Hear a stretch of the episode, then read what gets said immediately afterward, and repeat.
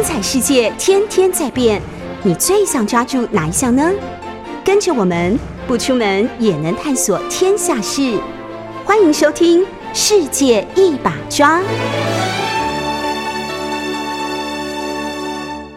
大家好，这里是 News 九八九八新闻台《世界一把抓》，我是主持人杨度。我们节目也会同时上架到各大 Podcast 平台，您只要搜寻“听说”。就可以随时随地重新听一听这一系列的内容。我们今天要来讲的台湾史呢，是接续上一次啊，有关于台湾在日据时期的剧场。现在台湾有许多小剧场，那我也有许多剧场的朋友，包括了嗯导演啦、写剧本的。那么演剧界的朋友呢，总是会很好奇问我说：“呃，你研究日据时期那时候的日剧时期的？”这些演剧的朋友到底怎么思考的啊？那我最近也在想说，如果我们生活在日本时代的话，我是一个对剧场有兴趣的人，那我面临是一个什么样的环境？你放眼望去的话，主要在民间演出的都还是呃，比如说歌仔戏、布袋戏，或者因为庙会。啊，所以在庙庙点啊，这这样演出。我们上一次也讲到说，当时的戏院里面啊，剧场里面，比如说有电影院才刚刚开始，而且那时候是默片，默片里面它没有声音，所以要有一个辨识。那个辨识在旁边解释里面的，比如说男主角跟女主角讲什么，女主角做了什么回应，那彼此之间的这种你要辨识的话，你要解释剧情嘛，所以你要看着演员的表情。来解释剧情，那你的声音也不能没有表情啊，所以他变成是一个声音的演员啊。可是他一个人要演很多种角色，那这样的剧场啊、这样的戏院还不仅仅说只是有人在做解说而已，同时那个剧场里面啊，有很多地方是给特别的贵宾，所以前面有一个茶桌。那茶桌上面呢，放着茶杯啊等等，所以他们围成一圈，像看戏一样的围在前面。那当然后面就会，呃，剧场的后面才是真正做成一排一排的，甚至于有的是站着的观众啊。所以它是有分好几层的，比如说贵宾座，或者说便宜的座位等等。那么在里面呢，还有人在卖糖果、饼干、香烟，甚至于因为那个时候香烟被视为是比较时髦的啊，所以呢。有人还卖散烟，你会看见有一个那种年轻的小贩，然后带着小小的托盘，托盘上面有好几种不同的烟，那每一支多少钱？你可以一次买一支，然后点上火就在那里抽起来了。就是这样的一种社会情境，一种剧场的环境。那一个对戏剧有兴趣的人，看到这样的一种环境，他会怎么思考呢？再来就是他怎么会对戏剧感到兴趣呢？我就觉得很有意思。那么，我们今天就来讲这么一个生活在那个时代的一个很典型的人物，叫做张维贤。啊、呃，张维贤呢，被称为台湾的演剧第一人，特别是日据时期的演剧第一人，不是没有他的道理，因为他进行了演剧的许多改革，甚至于他是台湾把戏剧，特别是现代的话剧研究的最深的人。那么，我们回到那个年代去，哈。在一九二四年的时候，也就是距离今天九十九年哈。那么一九二四年，我常常称它是一个剧团孕育的年代哈。整个台湾现代性的这种话剧团正在孕育的年代。当时呢，有杨成基、严龙光、谢火炉等等，他们筹组了一个新的话剧的研究机构，叫台湾艺术研究会。它场所设在台北市。那他打算演出现代提倡婚姻改革的这种话剧，叫做聘金废止。我们都知道聘金就是呃男的要娶一个女性嘛，就要聘金。可是有一些贫穷的人啊，要去娶妻的时候，对方要求很高的聘金，就没有办法结婚。所以聘金有点像是把婚姻当成买卖的味道，那算是一种封建的制度吧。所以当时受到新式教育的文化人就觉得聘金应该废止啊，可是可惜这个戏还没有演出哈，就在筹备很久，然后就停顿了。啊，这一年十月二十八号的时候，有一个草屯那边叫延丰青年会，它成立了哈。它会员里面有后来非常有名的作家叫张深切还有洪渊煌，这都是文化协会的主要会员哈。他们成立这个，可是到了第二年呢，他们组成了剧团哈。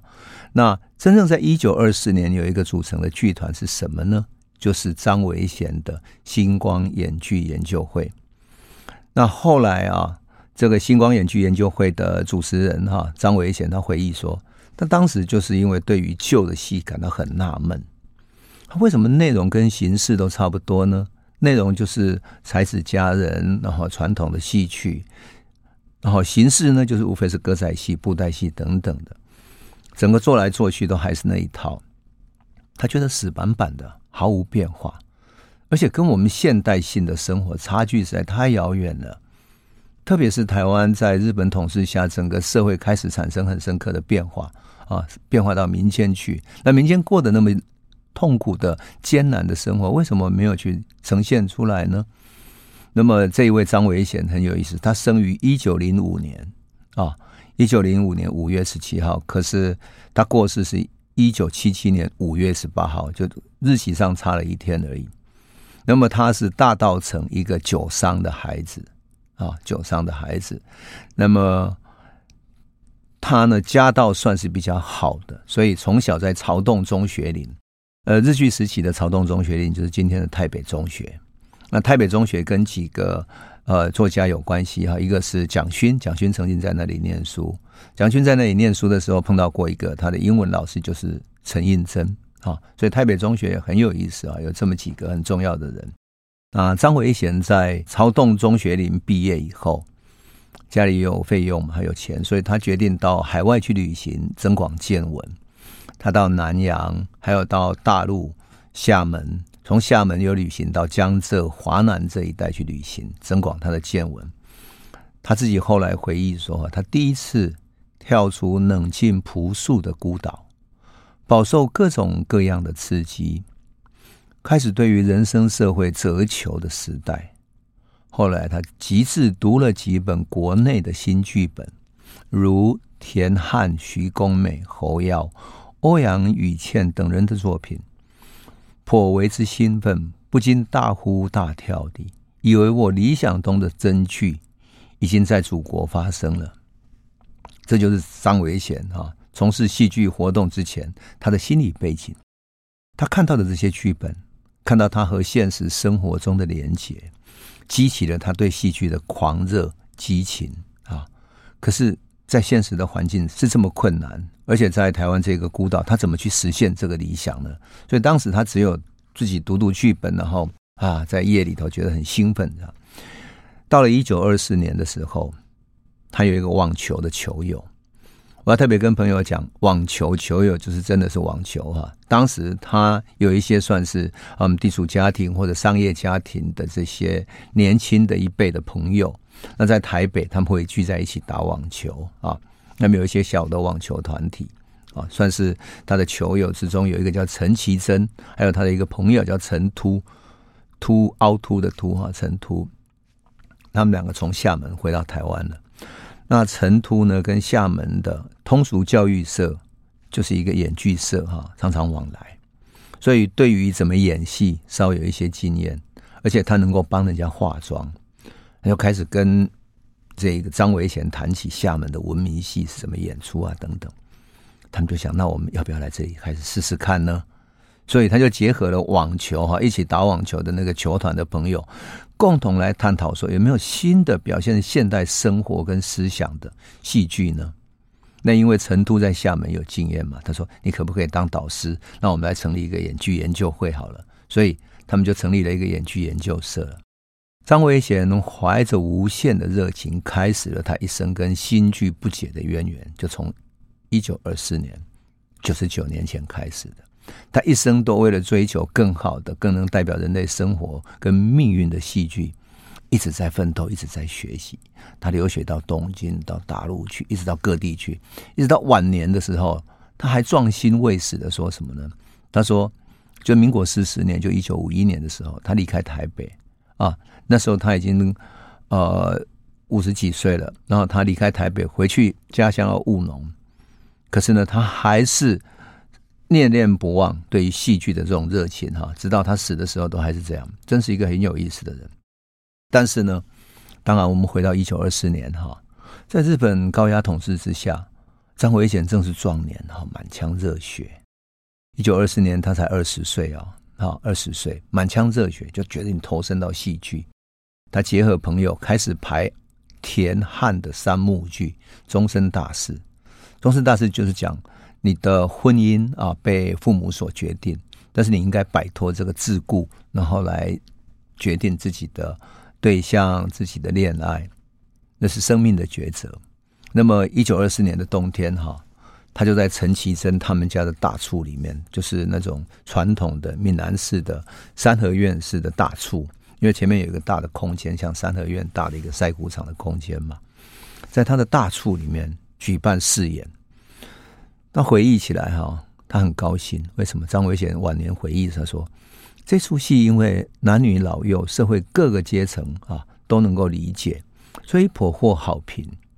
而且演员大半都是受过中等教育以上的业余演出者，所以被视为是最规矩正经的模范青年，而不是像我们上次讲过的日本人演出的这些文明戏，找了许多流氓来演出，所以。”他们不再是流氓戏，也不是日本那种改良戏啊，而是由一群年轻的模范青年文化人来演出的啊，给人观感为之一新。那受到各界的鼓励啊，星光社就再接再厉继续排练了。一九二五年，他有演出，但这次的戏目更丰富了。他排过的终身大事之外，还有一个独幕笑剧，就是单一幕的这种好玩的。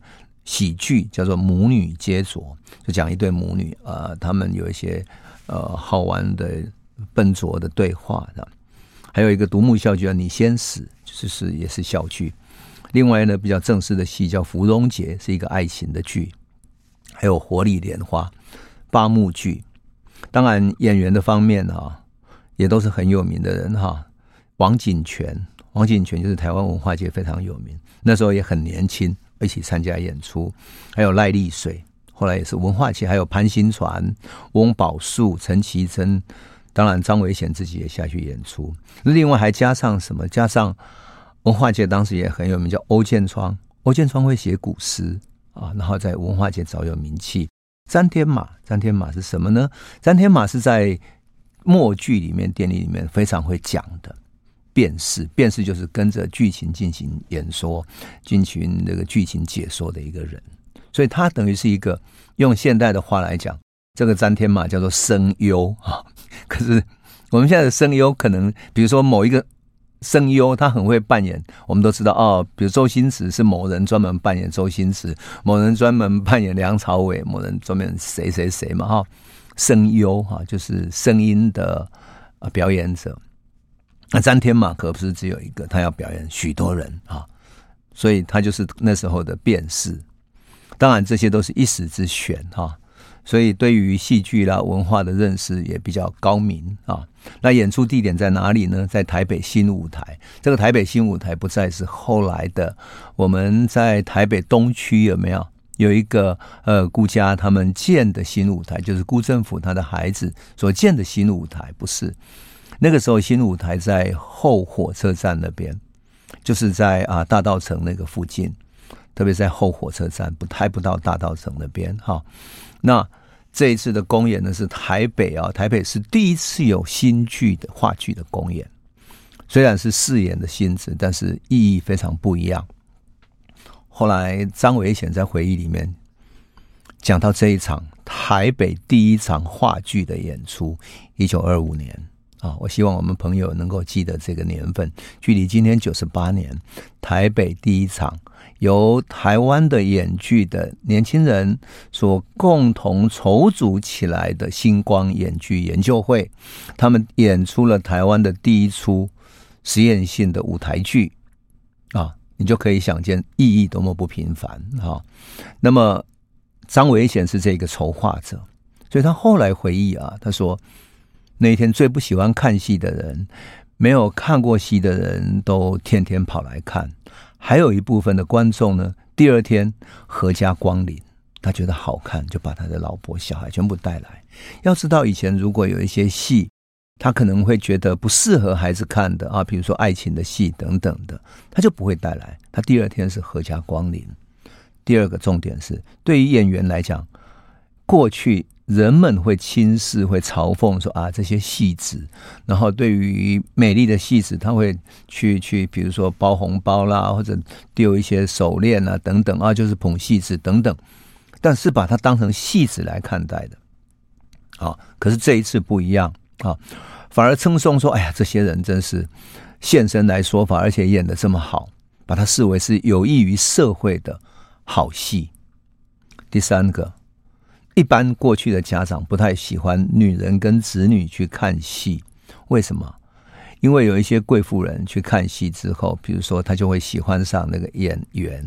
演员，比如说过去很多呃男主角的演员啊，比如说杨丽花啦，或者说叶青等等的，就是有女性反串的这种演员，会变成这些贵妇人所力捧的呃主要的主角明星。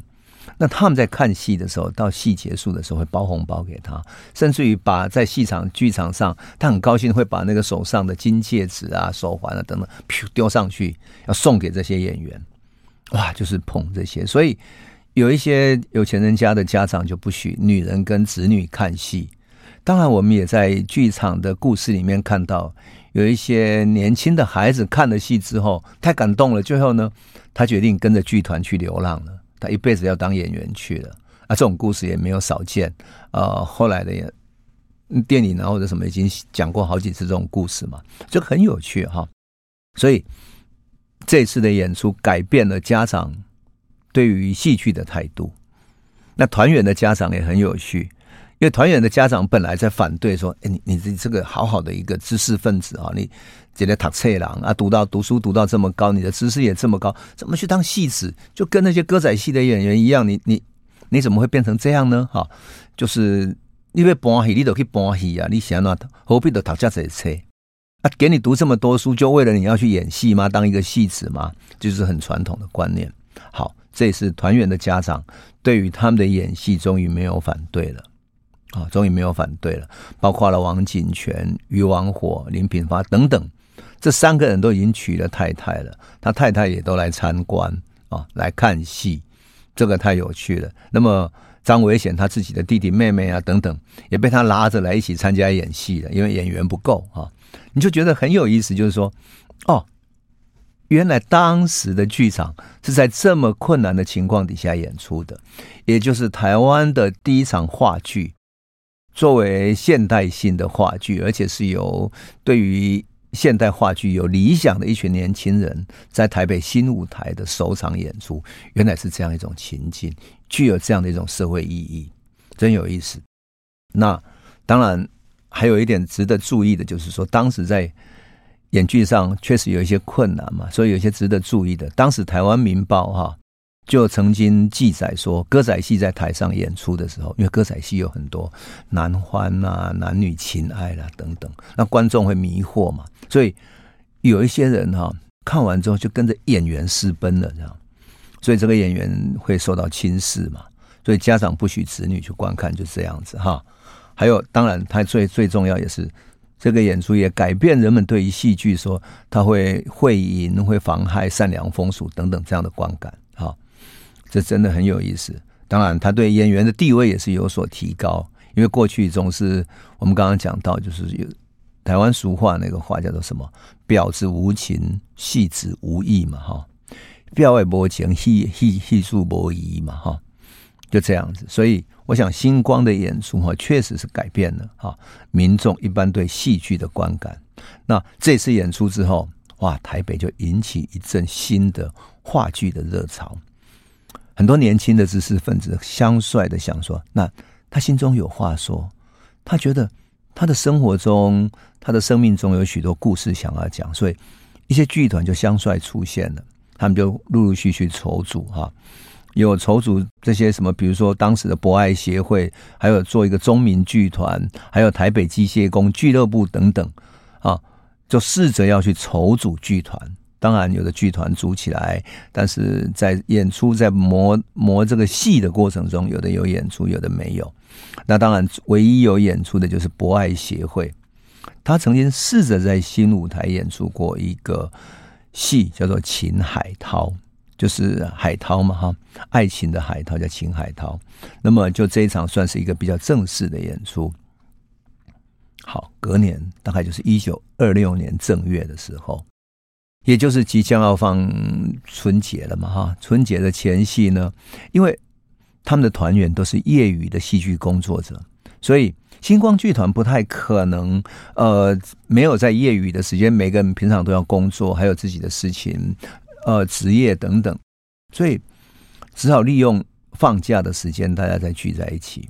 那么，一九二六年，趁着农历要过春假的时候，他们到宜兰公演了五天。那当时的宜兰算是比较偏僻的地方哈，民风也比较淳朴嘛。那不像是台北哈，有大批的知识分子作为他的基本观众，结果一演出的时候，哇，观众的反应完全跟台北不同，因为观众看到演员在演出的时候已经真假难辨了，因为演员在演这个戏，然后这个咒骂这个，那个骂那个，对观众来讲，仿佛看到真实的人生一样，整颗心都参与了演出了。那么张维贤后来讲到这一段很有意思，他说在演出芙蓉节的时候，讲到母女在惨别，就母女要要凄惨的离别的时候，台下哭声哭个不停。待会见到手帕这样哭的，哎呀，手帕乱飞，丢到台上去，要给那个母亲他们可以擦眼泪。另外，《火里莲花》这一出戏里面有一幕表演什么？一个绅士利用他的显权势。去压迫一个很孤弱的少女，正在压迫的时候，台下一个五十岁年逾半百的乡下老人就跳上舞台，啪大骂，然后要揍人，太可恶，太无理了，欺人太甚。结果呢，要动手扭打演员，就大家赶紧把他拉下来。总之呢，这种乡下的淳朴的观众看到话剧的时候，把话剧和真实的人生无法区分开来。这种情感，这种真实感，你可以看到，就是话剧刚刚在台湾出现的时候，从台北到乡下地方去，它对台湾社会所产生的影响，人们开始接受新的戏剧、新的表演形式，然后在情感上，他知道跟他是有距离的，这是戏剧的，它跟歌仔戏也不同，它跟真实的人生也不同，它就是一场戏剧，这都是一个接受的过程。这个事情距离今天九十八年前，我们看到戏剧是这样被台湾所接受的，多么有趣的场景，对不对？那我们先休息一下，回头再来说。欢迎回到九八新闻台《世界一把抓》，我是杨度。我们讲到说，新的话剧哈，从一九二六年在台北兴盛起来之后，台湾各地啊变成一个风潮，许许多多的小剧团要组织起来，想要来演出啊。那么。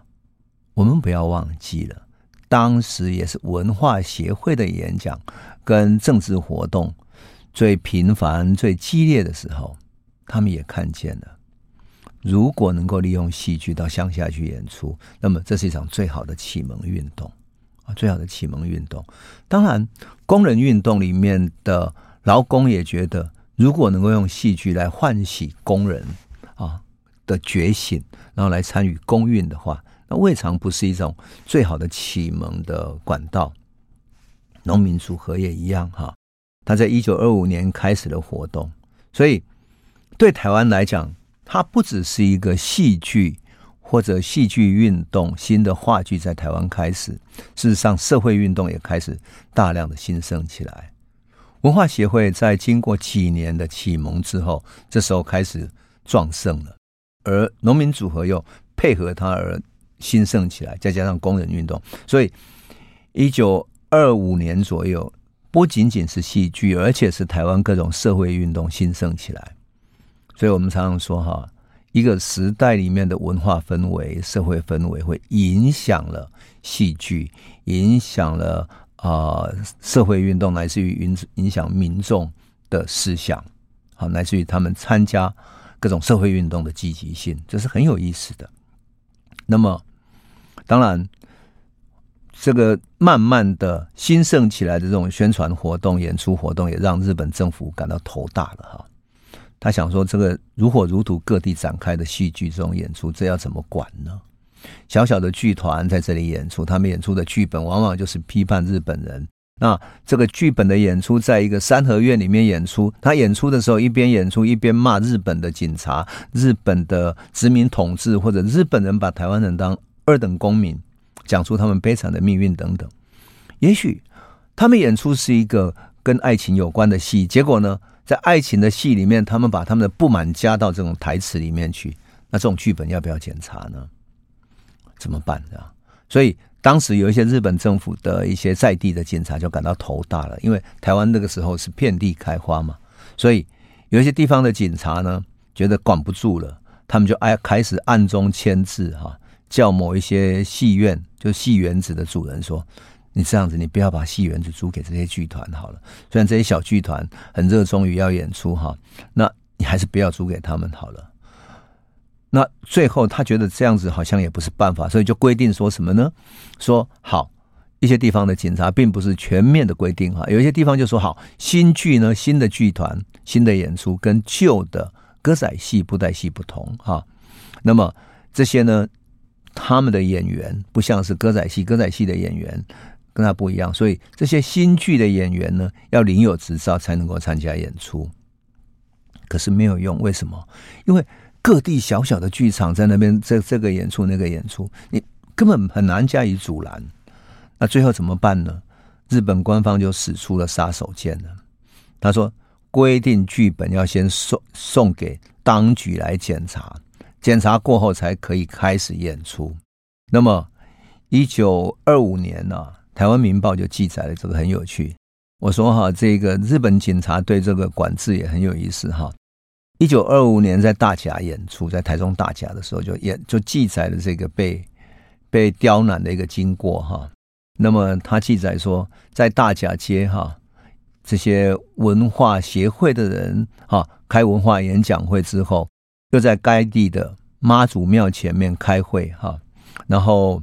由他的主席开始进行演讲，还有在地的领导者陈黄做开幕致辞。那其他像比如说在地的参与政治的人，这些文化人哈，周天启、呃陈少芳等等的，然后就开始做做演讲致辞等等。那演讲会讲完之后呢，要准备开始演出文化剧了。结果文化剧也要演出呢，好，当局就说：“哎，你们文化剧的剧本没有送审，所以不准演出。”那么。怎么办呢？他说：“那这个时候没办法。他说：‘哎，那我们这里有一个简单的脚本嘛，哈，有人就曾经写到过脚本，说不然先给你看嘛。可是呢，他说没有办法，你要先给我们许可之后，才能够让你演出。就这样把他制止了下来，制止了下来。事实上，他们对文化剧这种特别的干预、特别的刁难，使得大家都觉得非常麻烦，哈。而且呢，他们的手段呢是越来越。”越严苛，为什么？他会固执说什么？固执说，你既然送剧本来，我们来给当局审查，所以到时候你就必须按照剧本来演出，你不能脱开剧本。比如说，剧本里面只是写到一个农民啊在抱怨他的生活，结果这个时候抱怨生活之后，就开始多加一句说：“哎呦，现在傻卡，傻卡就是指日本的走狗之类的，就把它加入到剧本里面去去批评的话，那就没有办法。”结果就这样子，在这种演出里面，有一些演员，因为他在演出的过程中忍不住讲出来了，就马上被在场的日本警察或者在场的所谓的警务部的一些主任啊等等，就当场制止。甚至于到最后，他要求说：“你必须提出非常详细的脚本，按照脚本一句一句的演出，不能随便更改。”好，哇，这个剧本剧场这些人就觉得这样下去真不是办法哈。好。在大甲这场演出，在台湾民报的演出里面更有意思。他说，隔天呢，啊，七点开始就在妈祖庙那边继续办这样的一场文化协会的聚会。哈，他叫做该地的有志者。那大家用一个名目叫做什么？恳亲会。恳亲会就大家是是亲戚朋友来这里聚会，所以没有关系嘛，哈。所以那会员就不必拘泥说他必须是什么身份啊，什么角色等等的。啊，那所以恳亲会就把附近的乡亲全部都找来了，然后来那当天来聚会啊，有不下于一千人，而且当天下着雨，大家冒雨而来啊，然后席地在雨中啊，在席地在在坐在那里。然后一开始先由他们的在地的会员陈黄啊先致辞等等，然后呢，来宾几场演说之后，开始演出文化剧。这文化剧是由彰化留学生来演出的。那么第一出演出的是什么？社会阶级。第二出演出的良心的恋爱，一直演出到晚上十二点，戏才演完。最后。由文化人叫周天启，周天启后来也是台湾无政府主义者孤魂联盟很重要的一个成员。哈，那周天启这一团人呢，才开始再出来在剧场整个演出到晚上十二点呢，演完之后才开始出来谢幕，然后再由一个他们的演员吟一首诗跟所有的演员告别。那我为什么要讲这么详细呢？因为我是很喜欢剧场的人，所以。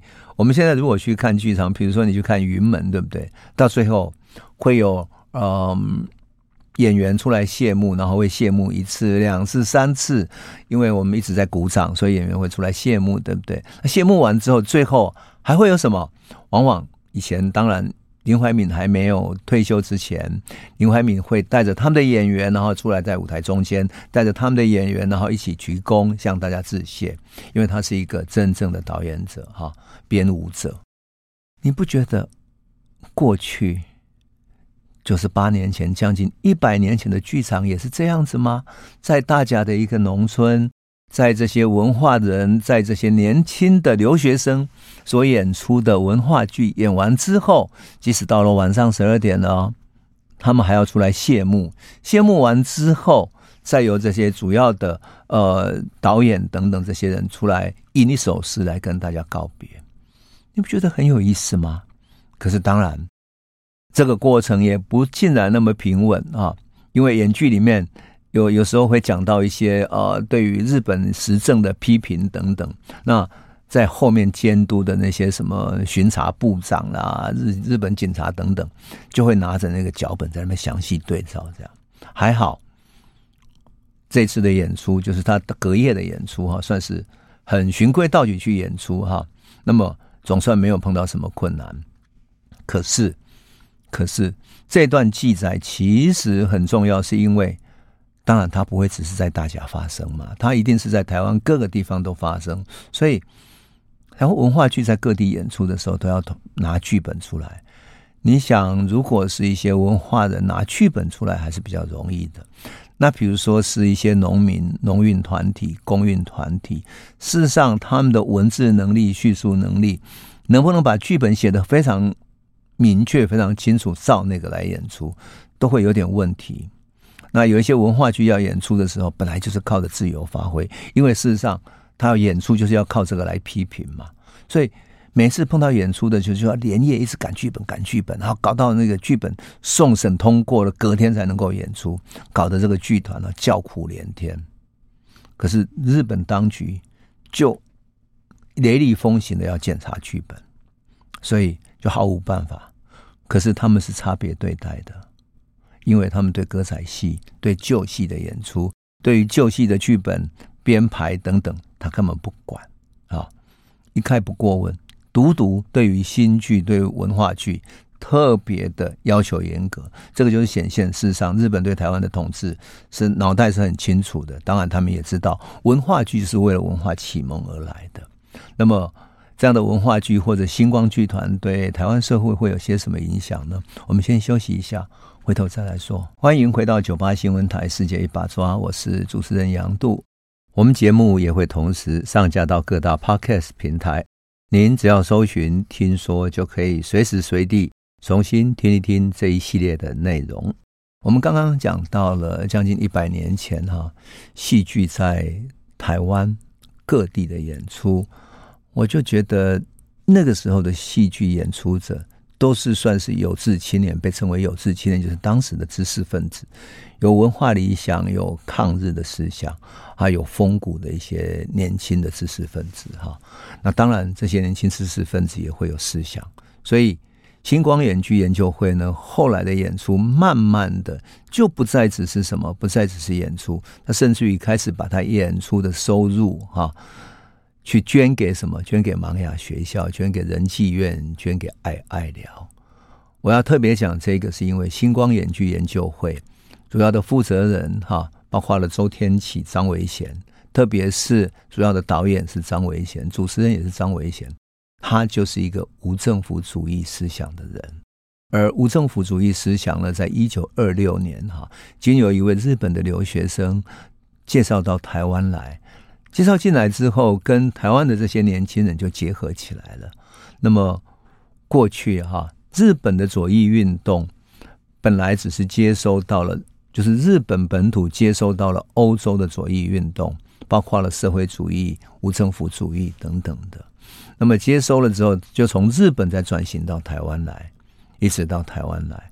而这几个有志于演剧的人，他不仅仅说在文化上接受新的文化思潮。事实上，我们上次也讲过嘛，台湾有许多留学生到日本去，所以受到日本思潮的影响。